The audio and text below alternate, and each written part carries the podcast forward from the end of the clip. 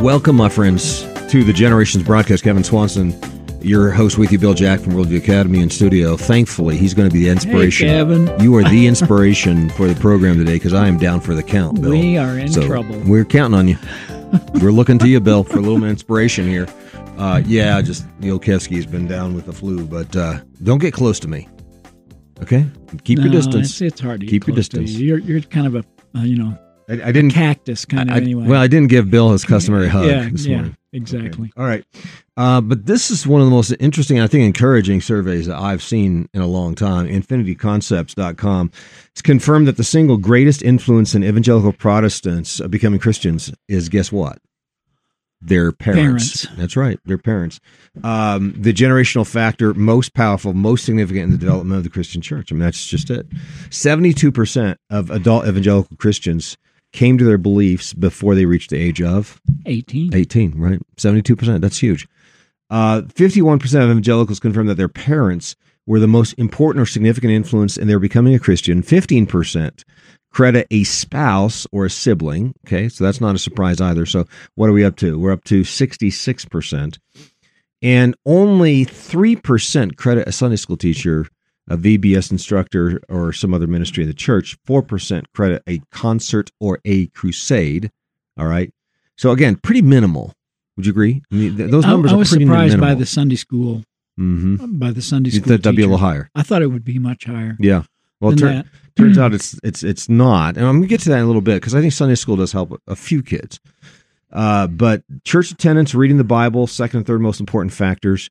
Uh, only four percent became Christians in the last four years, and Bill, the average adult evangelicals conversion happened nearly 37 years ago.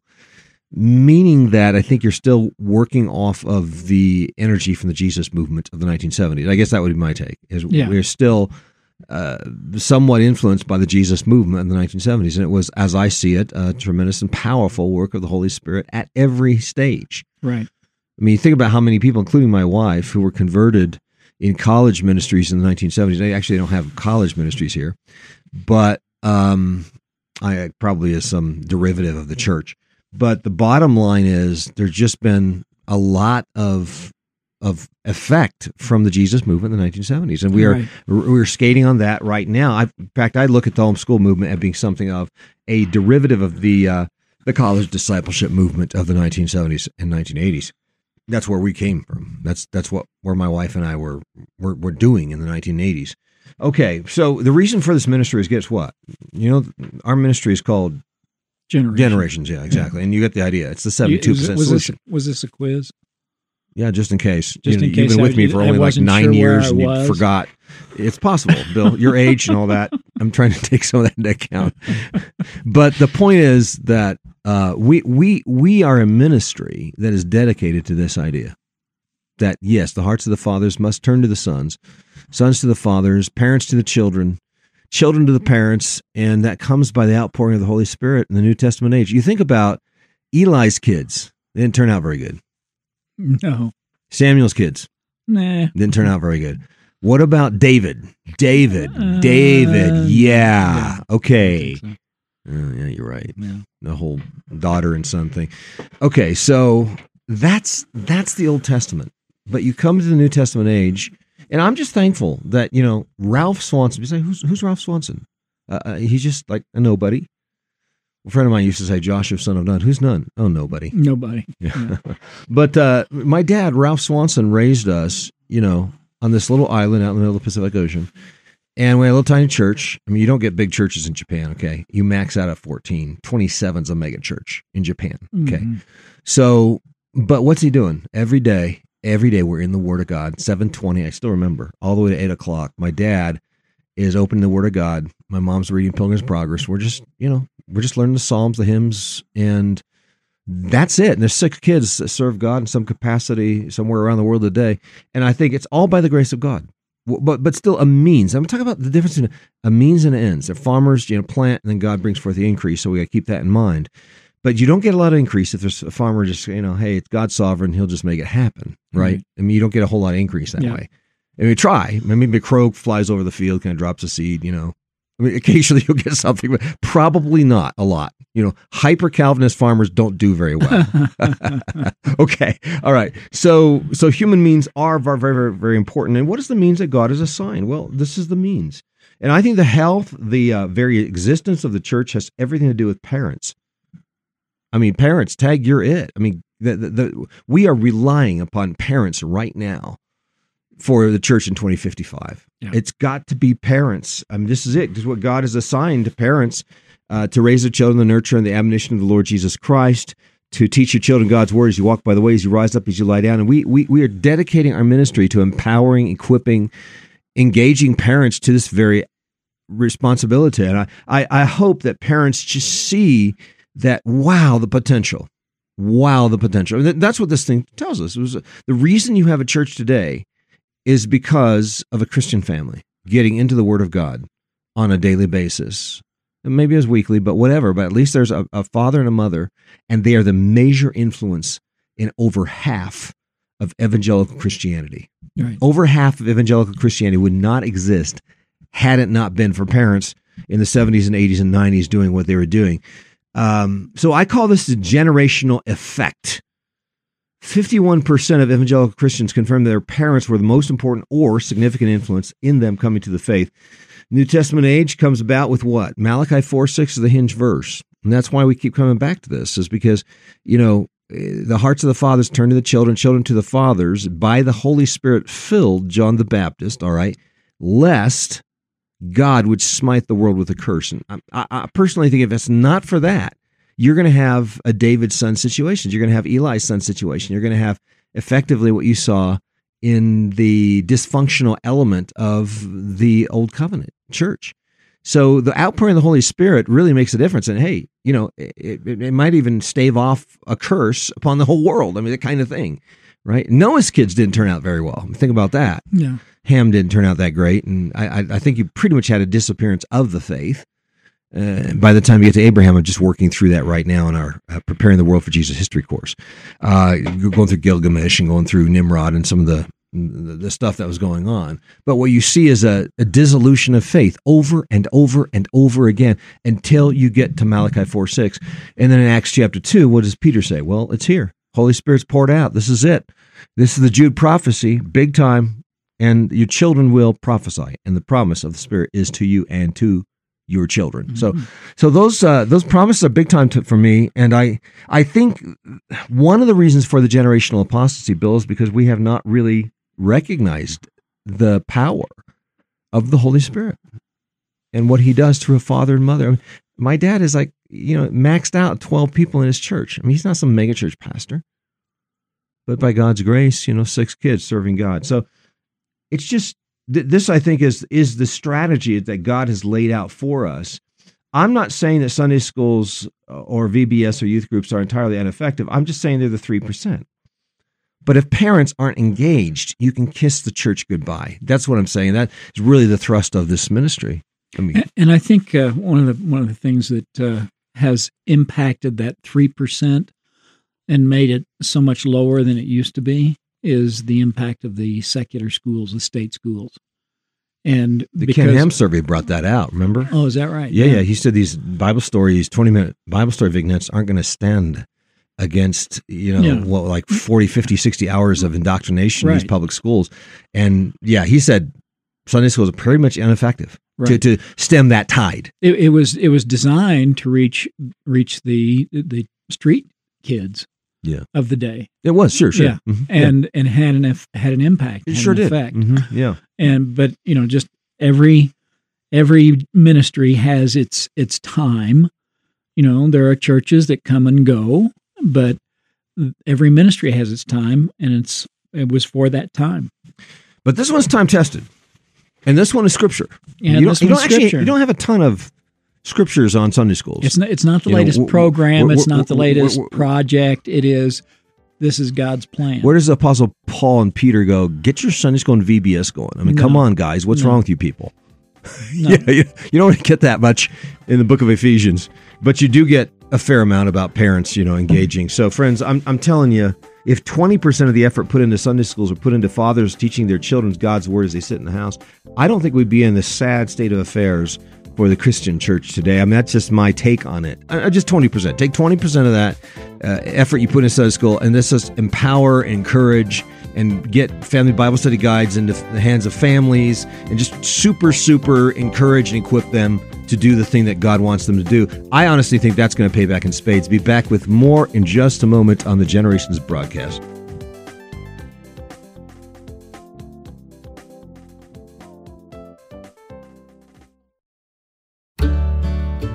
We've seen it, folks. God is working in the hearts of dads and sons, and He's turning the hearts, turning the hearts of fathers back to the sons, and the hearts of sons back to the fathers, and turning us all back to God. That's what we're looking for, and that's the theme of the Father Son Retreat we've been sponsoring out here in the mountains of Colorado for the last 20 years, and I've been part of this for all this time. Now, God has done amazing things through the years. Uh, I've seen it. 350 dads and sons getting into God's Word together. Nothing like it. Camaraderie, brothers on brothers, it's a band of brothers coming together, powerful talks, prayer, father son walks and talks, meaningful engagement. It's almost going without saying that dads and sons don't get enough time together. And hey, we don't get enough time out in God's nature playing games and going for hikes in God's fresh air. And we don't get quite enough time in God's Word either. So don't miss this year's Father Son retreats this August in the Colorado Rockies up in the Sangre de Cristo Mountains. Check it out at coloradofatherson.com and register today and be one of the first 125 people to sign up and save $100 per father and son. Secure your spot with the biggest discount available right now at coloradofatherson.com. And we are back on Generations. The majority influence in the development of the Christian faith on planet Earth is parents. Parents went out over pastors. Pastors are, you know, involved. There's no question about it. Pastors are a little bit more in the background, though, when it comes to the perpetuation of the Christian faith. It's interesting. It really parents. And so this is God's assigned means for the uh, propagation of the faith in the church for the next generation. You could say, well, I just don't like that. I disagree, God. I, I don't like that means. well, it's kind of tough bananas, right? I mean, there's there's a lot of stuff in the Bible with which I disagree. Yeah, yeah. yeah. I didn't write it. You didn't write. it. I didn't write it. I'm so subject you, to it. You better come around. Yeah, yeah, yeah. yeah. There so, are, there are pastors who have who impress. Okay. Huh? Um, I, I, recall as a kid sitting in church and being impressed yeah, yeah, yeah. by pastors. And the preaching matters. Yes, but I think the preaching impact, is a, an leg on the stool. But man, without those parents, but the impact that's a catalyst. Is, was from my parents. That's it exactly. So Same pastors impressed, but parents impact. Okay, I like that. Okay, that's a good way to put it. Um, God has not assigned Billy Graham, Billy Sunday, Billy anybody else to reach your children for Jesus. No, he has, he assigned Bill. Tag, Jack. you're it. Yeah. It's Billy Jack. Yeah, that's right. oh, I like that. That's right. I hadn't thought about that. Okay. uh, so, how do we cultivate the faith in our children? Here's here's what you do: plant the seeds and water the seeds over 18 years, and then you can look up after 18 years, see what God did. Now, that's that's my recipe. Okay, that's that's it be a good farmer for 18 years and you can look up after 18 years and see what God did. And I look at my children and I say, I didn't do that. I, you know what I'm saying? I mean, when God does something in your kids' lives, you go, I didn't do that. I, have done a lot, but I didn't do that. Right. and I think that's the way it is at the end. But the farmer is still got to be the faithful farmer. Yeah.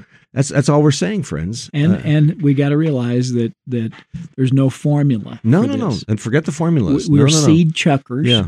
Yeah. So and there's no real there's no real style to that. You know, you can mm, flick your yeah. hand this way or that way, but yeah. don't get too excited. And and the soil is the soil mm-hmm. that it falls on. Mm-hmm. That's and right. So so uh, we we have to realize that we do our best as parents to mm-hmm. follow God's word, and it's up to Him to bring the fruit. That's some right. plant, some That's water, right. some harvest. Yep. But the Lord brings He increase. brings forth the increase. Yeah. That's right. Exactly. Well, Deuteronomy six seven is the uh, ultimate corpus text on how to do this or what to do, and this is this is it. Deuteronomy six five to seven is is pretty much it, friends. And and and what is it? And of course, this is this is four hours of presentation conference stuff for Kevin Swanson, you know. So I'm not going to get onto this, but just to say it begins with love for God. And just start there, you know, love for God. Love God with your heart, soul, mind, and strength. So much so that you'll love your kids, you'll love his word, and you'll give his word to your kids. So it starts out with love God with your heart, soul, mind, and strength. Then it goes on to, and his word abides in you. So it's almost it's very similar to what Jesus said. The word of, Jesus has to abide in you. Okay, so that's second step. And the third step, if you've got the word of God in you, you love God with your heart, soul, mind, and strength. And and now you have these kids sitting around you, and you love them, right? And you're loving them, so you're Yeah. telling them about the God you love. And it's just kind of a natural thing. I think it should be a natural thing. I, th- I don't think it's kind of this forced thing where the pastor told me to do this, so I'm now doing it. Kevin Swanson says that all of the future of Christianity hangs on me doing this, so I'm going to do this. Uh, That's what we're saying. We're saying you got to love God with your heart, soul, mind, and strength. But why?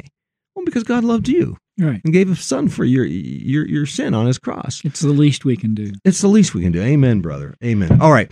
So let me throw out this too, because these are some of the things I've been thinking about lately. Um, I brought some of this out in a Mexico conference down on the Yucatan Peninsula this last week. And I said, you know, guys, and by the way, a great translator. Man, he was God gifted, spirit filled. I think he got ahead of me a few times, but it was great. Uh, but, you know, you care for your children's physical needs, right? How many parents listening have starved their kids, say, for the last four days? What do you think, percentage wise? Mm, probably less than Point zero zero zero zero zero zero one percent, maybe, right? right. The average parent is not going to starve their kids, right? Why? Because they love them. They love them. They take care of them, right? Okay, so y- you seem to be very concerned about your children's physical life. What's about their spiritual life? What about their spiritual needs? What about eternity? What about that? So I think, Bill, part of this is just recognizing there's more to a child. I mean, you feed the cat, right? My wife came in, got the cat food this morning, and put it out there. There's more to a kid than cat food right? Like, here's Yeah. food. Have fun, kids. Why is there more to a kid than that? Well, because they've got an eternal soul, right, Bill? There's a spiritual need here. But then our reformed friends rush in and say, yeah, but God's sovereign. I, I know God's sovereign. I get it. But what if you would neglect to feed your kids? You say, well, God is sovereign. What if you fall asleep while driving the car on vacation? Three of your kids are killed in the accident. You say, well, God is sovereign. I fall asleep, no big deal. Yeah. You follow me here, Bill? I mean, we're, what we're saying is, yes, God is sovereign. We get it. That's it. Absolutely. But here's my question Does any responsibility fall upon the dad and the mom?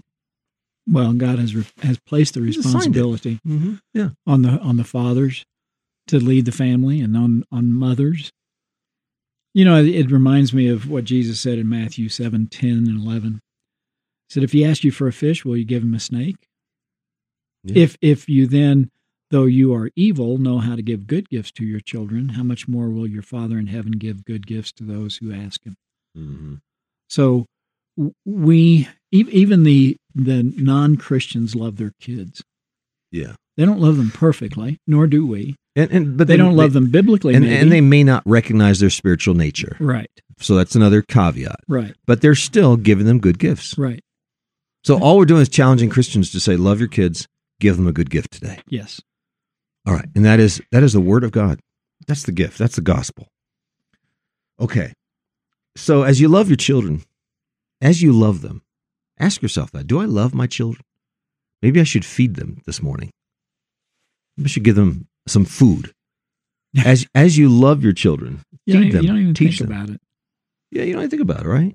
Teach them the word of God. Teach them the gospel. It's the most important lesson in all of human reality is the gospel of Jesus Christ. Sunday school and VBS Kitty Ministries bill only 3% effect combined. Bill, that's combined. 3% combined. That's probably, again, children brought from the neighborhoods raised in unconverted homes. That's my guess. My guess is you're still getting an effect. That was the intent of Sunday school Yeah, It was. and they're getting some effect from that. But here's the point: don't rely on Sunday school, mom, dad. Don't rely on it. It's No. okay; they can attend Sunday school if they want. We actually found that our kids didn't really need to go to Sunday school because they were in Sunday school every day. Mhm. Um, but yeah, but don't delegate the faith discipleship program to others. The Bible actually presents parents as primarily responsible, actually, ultimately responsible. There's nobody else responsible. Yeah. Parents are responsible according to Scripture. Now, now pastors hold parents accountable to their responsibility. So I'm not I'm not discounting the role of the church. I'm not discounting the role of preaching because I think preaching does help. But as you said, it's parents primarily responsible for doing this and delegation to a minimum as far as we see in scripture. Why? I was at a Christian school down in the Denver Metro. I think it's the largest Christian school in Denver Metro. Walk into the administration building, Bill, and there over the administration desk is the verse, You shall teach your children God's word as you sit in your house. And I looked around me and said, This doesn't look like my house. I, I, don't recognize this yeah. place. Well, again, it just seems to me the Christian church has not quite got it. Well, you know, as a parent, I, I can delegate authority. I can't abdicate responsibility. It's true. It's I, true. I, can hire you as a tutor yeah. if I'm deficient in a certain subject, or I can form a co-op perhaps. Yes, you can and, sure. and have different parents teach different subjects. Sure, but but even or as I can home educate, or I can send my student to the to the pit of the of the state school. But I'm ultimately accountable and, to God. And you're going to have to double check to see if the work's being done properly. Right. I mean, you're you're you're assigned oversight. You're managing this. This is your responsibility for the CEO of the universe as to how this is working out. But what what does the Word of God say? Deuteronomy six seven. You shall teach your children as you sit in the house. Yeah. What does Ephesians six four say? Fathers, bring your children up in the nurture and the admonition of the Lord Jesus Christ. What does Proverbs one say? I mean, this is God's book on discipleship and education of children. Fathers, mothers, fathers, fathers, fathers Mm, my father you know taught me these things etc proverbs 1 2 3 4 5 6 7 8 9 10 all the way into 31 31 mom shows up. Yeah. And has some instructions for son. But what is it? What does the bible say? What is the predominant message that somehow if we could get this get a hold of this and i, I see bill it's not 100% i get it. I mean my, my kids were learning piano from grandma for 22 years or whatever it was over the phone by the way because can travel only to oregon every day. So uh, delegation is okay. I'm okay with that but i'm just saying what's the emphasis here? What's the emphasis of the church ministries? Um, so and here's one more thing. I think we as parents need to exemplify the word and live it out before our children. We first receive the gospel ourselves and apply it to ourselves and we demonstrate for our children that we need jesus. Absolutely and and we are always in prayer in reliance upon jesus always. So it can't just be something that here here's some word of god for you. This will be good for you. You follow me here? Otherwise we're going to get into hypocrisy. So you you and if you sin in front of your kids you got to be able to say my bad. I, I did it. wrong. i was wrong. It's right Okay, and then finally, let me address this issue before we're done. What about church folks that refuse to teach their children as they sit in the house, as they walk by the way? What do pastors do? And I'm going to address this because, eh, you know, this is this is something of an issue. Now, I think there's a generational apostasy that goes on, and most of the time it starts with the parents, not the children. Something I think we need to remember. So the parents are lukewarm, the children turn out ice cold. So this kind yeah. of thing can happen. I was just thinking about that today. What what parents practice in moderation, their children will practice in space. Yeah, I mean, uh, the dad gets a porn habit going, the son turns into homosexuality. I mean, this mm-hmm. kind of thing is pretty common. Uh, parents are not really receiving the preached word of God, the word about sin and uh, Jesus Christ crushing sin, the devil at the cross, and repentance and faith and loving God and obeying God. They're actually receiving. They're not receiving this. They don't receive the whole enchilada. Maybe they like a little bit of it, but they don't want the, the whole thing. They don't want the gospel. They want the full thing. They aren't saying amen in the church to it.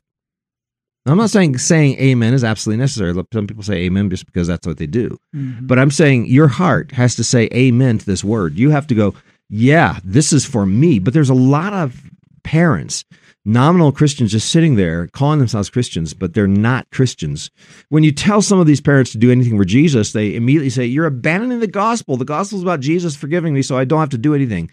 Uh, what are you, some kind of legalist? You know, you get this kind of thing. Anytime you get a, you know, you're trying to exhort them to love and the good works, etc. You get this, you know, inevitably they revert back to this. You're not about the gospel. What's wrong with you, people? A bunch of legalists. They sort of accept Genesis, or I'm sorry, uh, Ephesians 2 8. You know, by grace you are saved through faith, that not of yourselves is the gift of God. But they don't want 210. You are his workmanship created in Christ Jesus. They certainly don't want 6 4. Fathers, bring your children up in the nurture and the admonition of the Lord. So, you know, they'll take a little 2 8 8 action, but they're not really into the 210 or 6 4 action either. So you've got this issue um, so what do the what do the pastors do? You know the the very first generations of Presbyterian churches. I'm going to say in the late 1500s, early 1600s. Believe it or not, they would not allow a father to participate in the Lord's Supper if he had not been doing family worship throughout the week. Hmm. Now that's pretty hardcore. I'm not recommending that necessarily. That's Right. pretty strict. But uh, but I the other aspect to this is I think some parents do need some training to this. And I've noticed this. Uh, I would recommend that some pastors actually do a daily devotional and prayer with families for about three to four years, just to train them in the discipline. So that is a recommendation. Not everybody's not going to do that. They're going to say, you know, hey, I'm going to dedicate my life to discipling these families to dis- disciple their kids. But I think if if pastors would say, okay, we're dealing with people who have no idea how to disciple their children, and we're going to walk with them for three years, four years, five years. I actually believe that's what the Apostle Paul was doing at Corinth and Ephesus as he's planting churches because he'd hang out for three years. He'd do some basic discipleship, daily discipleship, and then he would kick them loose to, you know, disciple their own children. All right. And I'd also recommend our family Bible study guides as well. We put together the family Bible study guides as a means of just making it easy for families who aren't used to this kind of thing. And it's just, it's laid out. So you have a lesson, you read scripture, you do the lesson, have some application questions, some discussion questions. And so I recommend our Proverbs Bible study guides, our Psalms Bible study guides. We have as well Matthew and John. I highly recommend those. I'm going through Matthew right now for probably the fourth time with my children. Uh, the Matthew Bible study guides. These are the basic, basic Bible studies on the Gospels, and they have tremendous uh, applications and uh, discussion questions in each section as well. So this family Bible study guide is available at generations.org. That's generations.org. This is Kevin Swanson and Bill Jack, and we invite you back again next time as we continue to lay down a vision for the next generation.